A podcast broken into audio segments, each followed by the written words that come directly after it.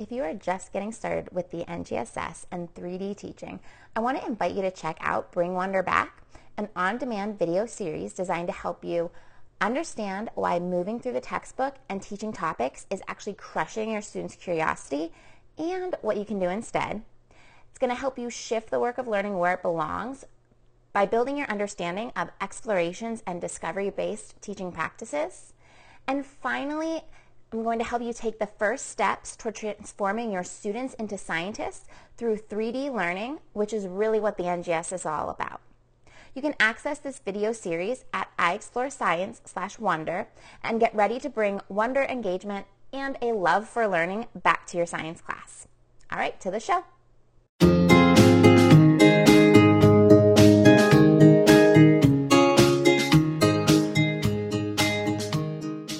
Welcome to the Teaching Science in 3D podcast. I'm Erin Sadler from Sadler Science. And I'm Nicole Van Tassel with iExplore Science. We're here to cut through the confusion to help science teachers like you make science relevant and engaging with student-driven instruction. We know that when students take ownership of their learning, teaching can be simple and fun. Thanks for being here, and let's dive into the episode. Hey there, this is Nicole Van Tassel, and I am back with another episode of the Teaching Science in 3D podcast.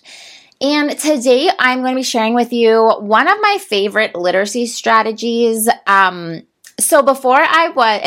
is called using text annotations. So, however, before I began teaching in science, I actually taught like a half of year, because I came in the middle of the year, and then another year of language arts. And I love being able to bring in some of that experience into my science class and to support my learners with what I learned through that. So annotations are one of the tools that I absolutely brought in from my language arts experience, and I have brought it into my science class from day one.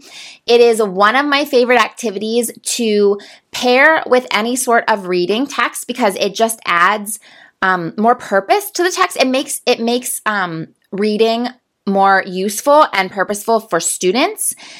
It, in a sense, holds them accountable because they actually have something to do in addition to like staring at the words on the page. And it really makes for a super easy substitute plan or, you know, early finisher type of situation.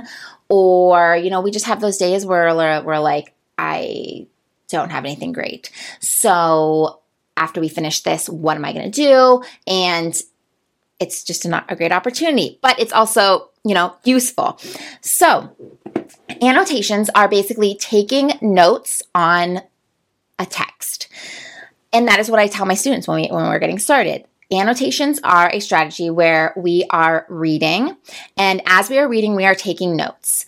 And the reason it can be really beneficial to do that, and I always start my lesson on annotations with this question is, have you ever been reading something and you get like 3 paragraphs in, or maybe you finish an entire chapter of a book and you have no clue what you just read? I have had that experience myself reading, I remember reading some textbooks on Latin American history in my Latin American history class in college, and they were talking about just concepts that I hadn't fully understood, and it's like I could understand the words, but I was just really struggling with the meaning. And I've also had that experience in reading physics things. I've had that experience in reading sometimes things on actually some anti-racist teaching books that I was reading recently, where I'm like understanding it to a degree, but I could also tell I wasn't like fully grasping all of the concepts. And part of that is just when we are learning something new, it's like you have to, I remember reading a study, and I've never found it since then, but I remember reading a study that basically said you have to understand something before you can truly read about it. Like you have to have some sort of understanding because our brain just doesn't understand. We can read the words, but we just don't understand the meaning if we don't have that conceptual understanding already, or at least some degree of it. Anyway, I have had that experience before. And so when I ask my students that question, like what Or have you ever done that where you just like read a whole paragraph or read a whole chapter and then you're like, I wasn't even paying attention or I didn't understand a single thing in there? And they always say, oh yeah, yes, I totally get that. I understand. Well, the thing with annotations is it's not necessarily going to make you fully understand something that you're struggling to understand, but it makes you aware of what you don't understand and what you do understand. It makes you aware as you are reading whether you are actually paying attention because it requires you to be actively doing something with what you're reading. And unlike comprehension questions or text questions that lead students to just skim to find the answer, annotations actually, you have to read the whole thing to do annotations on everything, right? So that's why I really love annotations. It turns reading, which should be active, but can sometimes fall into a more passive kind of situation or, honestly, and when you're not paying attention to what you're reading or you're not thinking about what you're reading, it's useless activity into something that is way more helpful and useful. So annotations are taking notes on a text, and that's just what it is at its core. But our students often need guidance on what that looks like. So I've always used an annotation key that has symbols and suggestions for things that you can write. You can actually find my annotation key. I have it as a little freebie thing or whatever. I will link to that on the site. In the show notes here. But the annotations key gives them some ideas of what they can use. So, for example, the annotations key just says, when you see a word that you don't recognize, underline it. Or, circle it. Maybe it's underlining key ideas. Maybe we are starring certain scientific vocabulary. So if we recognize, that looks like a big scientific word, starring it. Putting question marks by passages or sentences you don't understand. Exclamation marks for things that make you think, wow, or wow, that's surprising. Using arrows to connect similar ideas between sentences and different paragraphs. Using numbers to number sequences or steps. I love using that one for scientific procedures, when they are talking about the methods scientists use. Let's number those steps. Making connections to the text or to yourself or to content we've learned or to the world at large. So there are symbols to get students started. That said, the symbols are helpful in getting them writing something down, I really push my students to actually be writing their own words. So a few words to summarize what a paragraph is about or a question that they have as they're reading, taking a moment to describe the connection they're making. So if they're writing plus W for connection to the world, I want them to describe what it's making them think of. And it could be maybe a song. Maybe it is a current event that they heard on the news. But really doing the actual note taking on the text is a very key important part of annotations. That said, the key provides a really good scaffold to get them writing. It also allows you to differentiate. So, some students who may struggle, maybe ELL learners, English language learners, English language learners. Maybe they are only using symbols to start out with. Maybe you're only giving them a few of the symbols to focus on. But either way, it's a good tool to get students going, but it also goes beyond the symbols.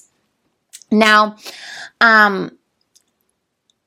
we're going to talk about how I teach this process, but I do want to just give a couple other suggestions for ways you can use annotations. So, in terms of, approaching it. So let's say you are you have a scientific, a current event news article or an article that is in your textbook, anything like that. Maybe it's even just a paragraph or two paragraphs that introduce a phenomena. In all of my Spark Science resources, I always try to incorporate a phenomena into pretty much every lesson. So there's usually a paragraph or a couple paragraphs, maybe a graphic or something like that discuss a phenomena. I love to have my students annotate that as we are reading it. If I'm doing a current event news article that's talking about a scientific discovery, like I said, the numbers, the procedures, I love to have them look at the methodology and identify the steps in the procedures. And I find that's a great talking point to talk about planning and carrying out investigations, maybe discussing the why they did it the way they did, so on and so forth. What I try to do when I am doing annotations is set a goal for students.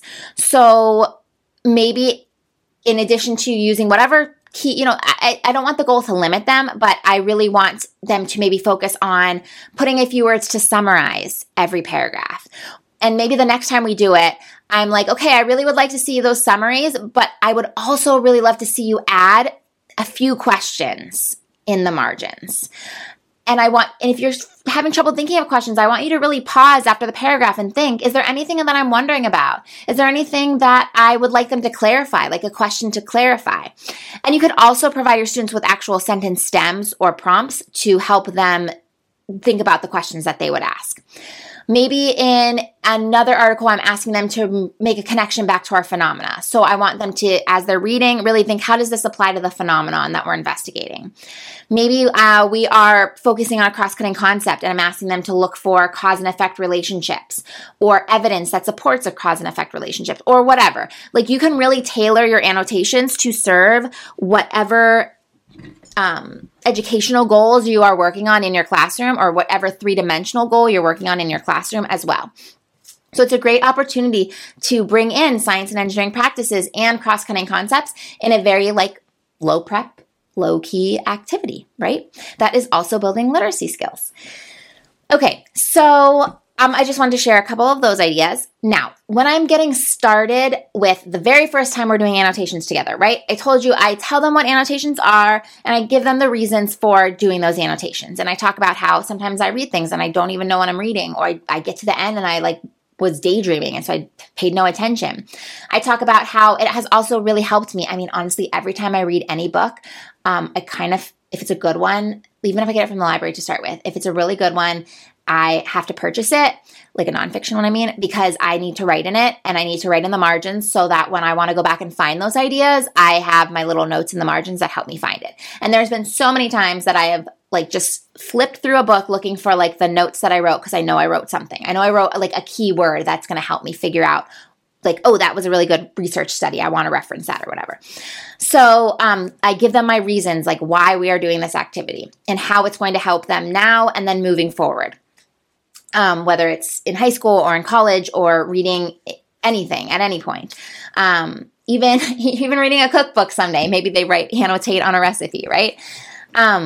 But then we model together. So I like to do this I've done it whole class.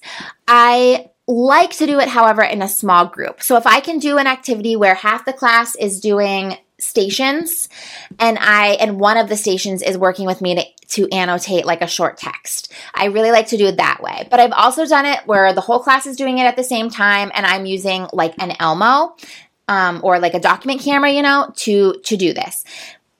And what we do for that is literally we'll just read the first paragraph together.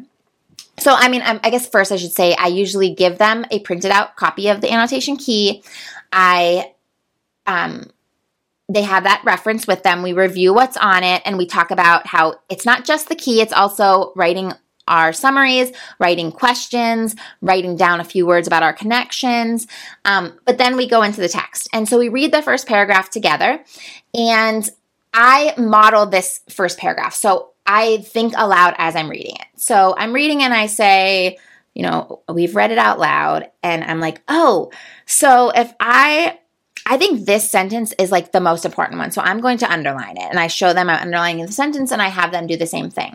And then I say, you know what? This paragraph is all about bees are important for farming. So in the side margins, I wrote bees, or farmers need bees. Or I try to very brief, I want them to see they don't need to write a paragraph. They don't even need to write in full sentences. So I write on the margins, farmers need bees. As we're reading, and I'm reading it aloud, I might come across a word I don't know, maybe agriculture. And I'm that's a really big word. I might not, I'm not sure what that means, and I'm going to circle it. Or I might ask them, do we know what agriculture means? And maybe if not, we're going to circle that word. And so we circle it. And we just go through that whole paragraph like that. And then maybe we do another paragraph together. And this time I'm bringing in maybe asking a question. You can do this one of two ways. You can, the first time you're doing annotating with your students, you can kind of expose them to all of the ways that you can annotate, like doing the summaries, farmers need bees, and asking questions. Like, I wonder if it's only bees. Are there other pollinators? Maybe that's a question that they ask. Or you can introduce the different aspects of annotations in chunks. So you would repeat this process, and maybe in the first time you're doing this process, in one activity, you're just focusing on the summarization and using a few of the symbols, like maybe circling unknown words and underlining a key idea. And then the next time you would do a modeling portion again, and this time you're asking questions. I'm trying to think. I feel like I tend to go the route. This year I did where I just kind of exposed them to all of the ways we can annotate in the first time. And then in subsequent activities, I give them a goal to focus on for that annotation. So the first time we're just annotating as much as all of the different ways, and we're doing it together. And the next time they're doing an annotation, they are focusing really on, like, I really want you to focus on doing the summaries. And so I'm still narrowing it so that they have some focus, but the first time I expose it to them to all of it. But I could see an argument for doing it both ways. So I would encourage you to do what you think works best for your students. But we model it together. We go through the MO, and I'm the one really sharing my own annotations at that point. So maybe I do one or two paragraphs like that. Then I say, okay, I would like you to take the next, 3 minutes or whatever, and read through this next paragraph with maybe on your own, or maybe it's even with a partner. And I would like you to annotate that paragraph. And so I go through and I do mine while they're reading theirs and they're annotating. And then after 3 minutes, I say, okay, what are some things you guys wrote? Like, what did you write in the margins? And I ask the students to share what they wrote. And I encourage other students, like, oh, if you think that's a good idea, I'd love you to add that annotation to your paper now. Maybe somebody says, I circled this word. And I say, oh, did anybody else circle that word? And if you didn't circle it, if you don't know what it means, maybe you should. Because again, sometimes we skim over words and we don't realize that we don't know them. But then when we're like pressed, like, oh, well, what does that word mean? And you're like, oh, I don't really know. I guess I just got the gist of it, so I didn't pay attention. So I have students, update their annotations. So after doing that, maybe another paragraph or two, again, you adapt to your students and how well they're doing with it, but they just continue on their own or with partners. And then I like to have them group up to kind of share out with a small group at the end. And again, just add to their annotations, update their annotations. So after students have gone through and annotated their paper, then we go and we look at a rubric, and I also have that. It's included in the annotation key file that you can get at the link in the show notes. And the rubric is written in student-friendly language, so it says, like, I use symbols to highlight the important ideas or something like that, or I make connections. And then lower on the rubric, it says, like, I need to put the main ideas into my own words. I need to ask more questions. So instead of phrasing it as, like, I only asked a few questions, it's like, these are ways that I can improve. So I've designed it to be really useful to students. So the students then go in and they reflect on their annotations. And we talk about, like, this is the first time you've done it. Like, you're not going to be perfect, and that's okay. So what can we do next time to make our annotations even better?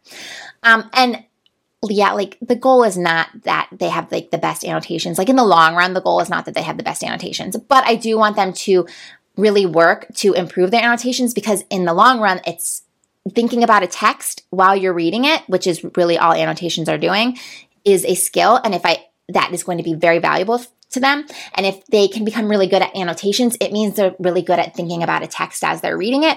And yeah, anyway. So yeah, like, annotating itself is not maybe the biggest, greatest end goal of life, but the skill that's behind annotations is important, and it's a powerful skill to have, right? So that's really what I'm getting at. But anyway, we are reflecting on our annotations and, how good they are, in quotation marks, good. And then I have them, sometimes I even have them go back and if they said, like, I need to add more questions, and that's where they were on the rubric, then I'm going to say, okay, so I want you to go back and, you know, choose one paragraph and, like, add a question to it. I want you to take some time to think about a question.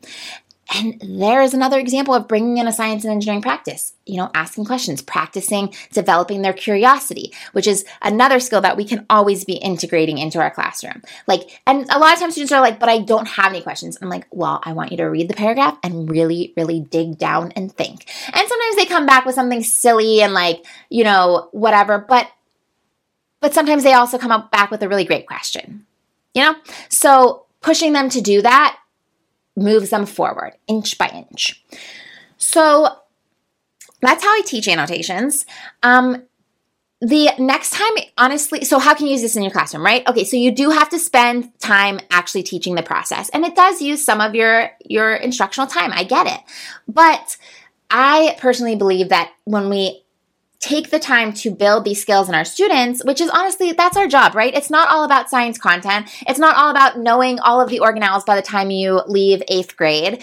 It is about becoming skillful, independent learners so that we can do whatever we want when we finish high school, right? That they have the skills to go on to achieve whatever goals they deem important at that point in their lives. So I personally believe focusing on skill development is just as important as focusing on the actual science content. And I would argue that that's probably what the NGSS believes too, because it's not all about the content anymore, right? It's about also the skills and the ways of thinking. So after you spend some time teaching the skill, what can you do? Honestly, anytime you have a text in your science classroom, assign annotations. The next time you have a substitute, you know, my emergency sub plans are literally always an article with maybe a couple questions and the assignment of and annotate, and here's your rubric and reflect on your rubric when you're done. So literally anytime you have any sort of text in your science class, give them a chance to use annotations. Set a goal for the task, like today we're really going to focus on questions, or today we're really going to focus on making a connection to our phenomena, or to identifying maybe vocabulary words that we've been learning. That could be a question, a focus, you know. Have your students follow that up with a quick reflection on their performance, on their annotations using the rubric that you've provided. That's something they could totally just cut and glue into their notebook, so you don't have to print it every time, and all they do is in the corner of the page write down the level that they gave themselves and maybe a quick, like, what they could do better. Answer, what would you do next time to improve? Or I want you to go back and improve the one thing and tell me what you did or what you added afterward. Or maybe they do write it in a different color pen or something like that, so you can see how this was what we did first and this is what, after I looked at the rubric, how I improved. Because that, again, is another skill, learning to reflect on our work and figure out what we can do to make it better. Another amazing life skill that our students can learn in our science classes. So those are my favorite. That's how I teach annotations. It is my favorite literacy strategy. It brings in writing. It brings in reading. You can bring in so many, you can bring in those science and engineering practices and the cross-cutting concepts to make it a 3-dimensional task. And you can really just expand, you know, your students' understanding of different, or I should say, expose your students to different phenomena. You can expose them to scientific discoveries and work. You can, you know, whatever text you're pairing it with can also, you know, add so much to your classroom. So next week, I'm actually going to share my favorite places to find really great science texts, but I wanted to give you the skill of, like, what to do with those science texts first, because I'm sure you probably have some texts in your classroom that your students are reading, or you are feeling like you should or want to or could bring in more reading and literacy into your science class. And so this is a really great tool that you can pair with that to make it even more meaningful. Or again, you know, for those sub days, because I don't know about you, but all of the sicknesses, like Germ Fest is starting in my region, in my household. So there's been some days that I have needed a sub, and it has made for a very easy activity to get together. So thank you so much for joining me today for the Teaching Science in 3D podcast. I hope you found it helpful, useful. I'd love it if you could leave a review. If you want to find that text annotation key and rubric, again, you can find the link in the show notes. If you want to continue learning and growing with me, I would love to have you check out Spark Science. As I mentioned in last week's episode, we're going to be adding a whole new level of learning and growing together starting in January. So keep an eye on that. But there's also a great professional development library in Spark Science already, as well as tons of curricular materials for your student-driven three-dimensional storylines. So you can check that link out in the show notes as well.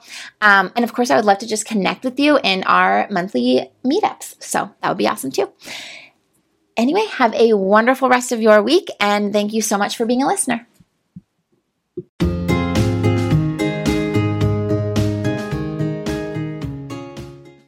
Making sure that your lessons are three-dimensional isn't always easy. While you don't need to include all three dimensions every single day, you do want to make sure that each dimension is regularly addressed. I developed a really simple 3D planner to help keep me focused. It helps me track which pieces I'm using in my daily lesson plans. It only takes me 5 minutes to fill out, and it helps me notice patterns in my own lesson planning. For example, when I first started using it, I noticed I wasn't including the cross-cutting concepts as often as I thought I was. Just by recognizing this, I was able to focus on this one piece and improve my lessons. Right now, you can grab the same template that I use for my own planning for free. Go to SadlerScience.com/3D planner to grab yours. That's SadlerScience.com/3D planner.